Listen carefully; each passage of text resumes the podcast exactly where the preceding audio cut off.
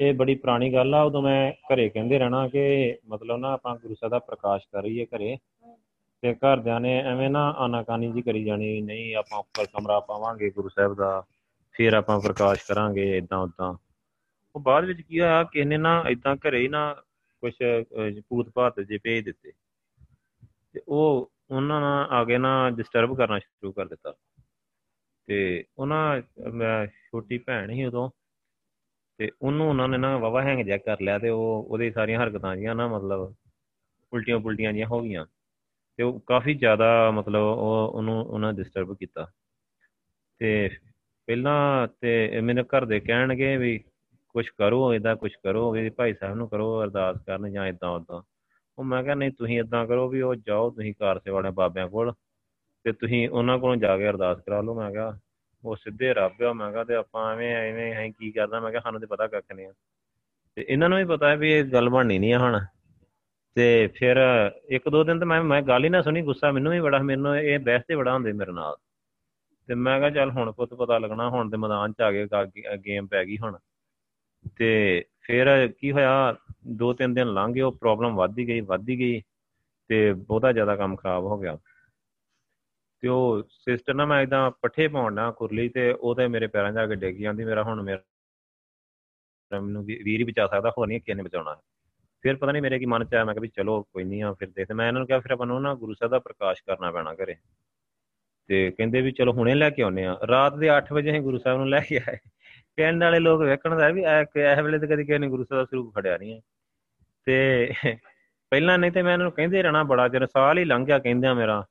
ਕਿ ਗੁਰੂ ਸਾਹਿਬ ਦਾ ਪ੍ਰਕਾਸ਼ ਘਰੇ ਕਰੀਏ, ਨਹੀਂ ਨਾ ਕੋਈ ਗੱਲ ਹੀ ਨਾ ਸੁਣਨੀ।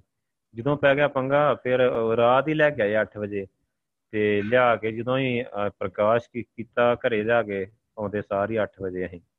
ਤੇ ਗੁਰੂ ਸਾਹਿਬ ਨੂੰ ਅਰਦਾਸ ਕੀਤੀ ਤੇ ਹੁਕਮਨਾਮਾ ਆਇਆ ਇਸ਼ਾ ਪੂਰਕ ਸਰਬ ਸੁਖ ਦਾਤਾ ਹਰ ਜਾ ਕੇ ਵਸ ਹੈ ਕਾਮ ਤੇ ਨਾ ਤੇ ਉਹਦੀਆਂ ਲਾਸਟ ਲਾਈਨਾਂ ਜੈ ਹਰ ਸਿਮਰਨ ਭਇਆ, ਤੈ ਉਪਾਦ ਗਤ ਕੀਨੀ, ਵੱਡ ਭਾਗੀ ਹਰ ਜਪਨਾ ਕਿ ਜਿੱਥੇ ਇਦਾਂ ਦਾ ਕੋਈ ਮਤਲਬ ਪ੍ਰੋਬਲਮ ਹੋਵੇ, ਉਹ ਵੀ ਗਤੀ ਕਰ ਦਿੰਦੇ ਆ ਵੈਗਰੂ ਤੇ ਵੱਡੇ ਭਾਗਾਂ ਨਾਲ ਹੀ ਵੈਗਰੂ ਜਪਦੇ ਆ ਤੇ ਫਿਰ ਮੈਂ ਕਿਹਾ ਚਲੋ ਹੁਣ ਆਪਾਂ ਨੂੰ ਸਿਮਰਨ ਕਰਨਾ ਪੈਣਾ, ਆਪਾਂ ਸਾਰੇ ਜਣੇ ਸਿਮਰਨ ਕਰਦੇ ਆ ਗੁਰੂ ਸਾਹਿਬ ਨੇ ਕਹਿ ਦਿੱਤਾ ਹੈ ਵੀ ਸੋ ਐਸਾ ਹਰ ਧਿਆਈਏ ਮੇਰੇ ਜੀੜੇ ਤਾਂ ਸਰਬ ਸੁਖ ਪਾਵੇ ਮੇਰੇ ਮਨ। ਅਸੀਂ ਸਿਮਰਨ ਕਰਦੇ ਰਹੇ, ਰੋਜ਼ ਅਰਦਾਸ ਕਰਨੀ, ਰੋਜ਼ ਹੀ ਇਹ ਹੁਕਮਨਾਮਾ ਆਉਣਾ ਮੇਰੇ ਖਿਆਲ ਅਸੀਂ 8 ਦਿਨ ਅਰਦਾਸ ਕੀਤੀ। ਫਿਰ 8ਵੇਂ ਦਿਨ ਨਾ ਇਥੋਂ ਨਾ ਸੰਗਤ ਮੈਂ ਕੁਝ ਲੋਕਲ ਸੰਗਤ ਬੁਲਾਈ ਥੋੜੇ ਜਿਹੇ ਸਿੰਘ ਬੁਲਾਏ ਵੀ 25 ਤੇ ਫਿਰ ਉਹਨਾਂ ਨੂੰ ਵੀ ਦੱਸਿਆ, ਮੈਂ ਕਿਹਾ ਵੀ ਵਾਹਿਗੁਰੂ ਜੀ, ਆਪਾਂ ਇਦਾਂ ਇਦਾਂ ਆ ਪ੍ਰੋਬਲਮ ਆ ਗਈ ਘਰ 'ਚ।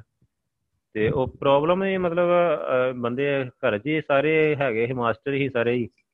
ਸਾਰਿਆਂ ਦੇ ਭੂਤ ਇਹਨਾਂ ਨੂੰ ਦੇਖਦੇ ਹੁੰਦੇ ਨੇ, ਗੱਲਾਂ ਬਾਤਾਂ ਮਾਰਦੇ ਰਹਿਣਾ ਉਹਨਾਂ ਦੇ ਨਾਲ ਐਵੇਂ ਹੀ ਬੈਠੇ, ਉਹਨਾਂ ਕੋ ਪੁੱਛਦੇ ਪਾਛਦੇ ਰਹਿਣਾ। ਉਹਦੇ ਵਿੱਚ ਉਹ ਘਟਨਾ ਦੇ ਨਾਲ ਬੜੇ ਐਕਸਪੀਰੀਅੰਸ ਹੋਏ। ਇੱਕ ਦੇ ਭੂਤਾਂ ਵਾਲਾ ਬੜਾ ਹੋ ਗਿਆ, ਇੱਕ ਗੁਰੂ ਸਾਹਿਬ ਦਾ ਪਤਾ ਲੱਗ ਗਿਆ, ਇੱਕ ਹੁਕਮਨਾਮੇ ਦਾ ਹੋ ਗਿਆ। ਇੱਕ ਉਹ ਘਰਦਿਆਂ ਦਾ ਜਿਹੜਾ ਭਲੇਖਾ ਜਾ ਹੈ ਉਧਰ ਬਾਬਿਆਂ ਬੂਬਿਆਂ ਵਾਲਾ ਉਹ ਵੀ ਨਿਕਲ ਗਿਆ।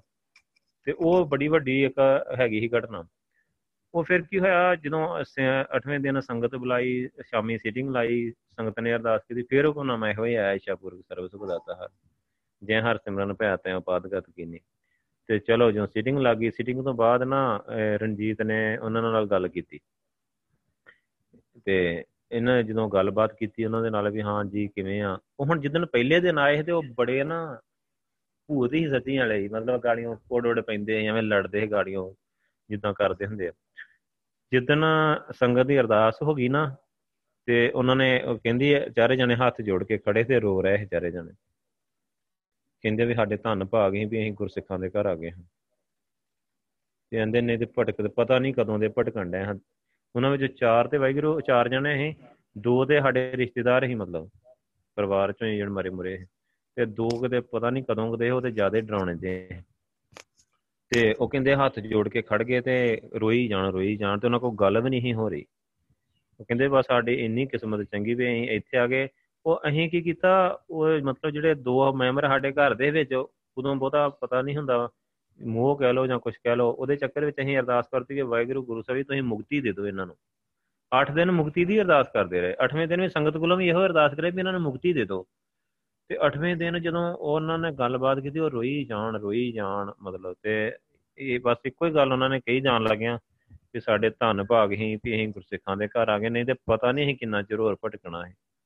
ਤੇ ਕੀ ਕੁਛ ਸਾਡੇ ਨਾਲ ਬਣਨਾ ਸੀ ਅਸੀਂ ਠੀਕ ਜਗ੍ਹਾ ਤੇ ਆ ਗਏ, ਅੱਗੇ ਗੁਰੂ ਸਾਹਿਬ ਮਿਲ ਪਏ। ਤੇ ਤੁਸੀਂ ਸੰਗਤ ਨੇ ਸਾਡੀ ਅਰਦਾਸ ਕਰ ਦਿੱਤੀ ਆ ਤੇ ਐ ਗੁਰੂ ਸਾਹਿਬ ਹੁਣ ਕਹਿੰਦੇ ਆ ਕਿ ਤੁਹਾਨੂੰ ਦੁਬਾਰੇ ਜਨਮ ਦੇਵਾਂਗੇ ਹੁਣ ਅਸੀਂ ਗੁਰੂ ਸਾਹਿਬ ਦੇ ਨਾਲ ਜਾ ਰਹੇ ਹਾਂ।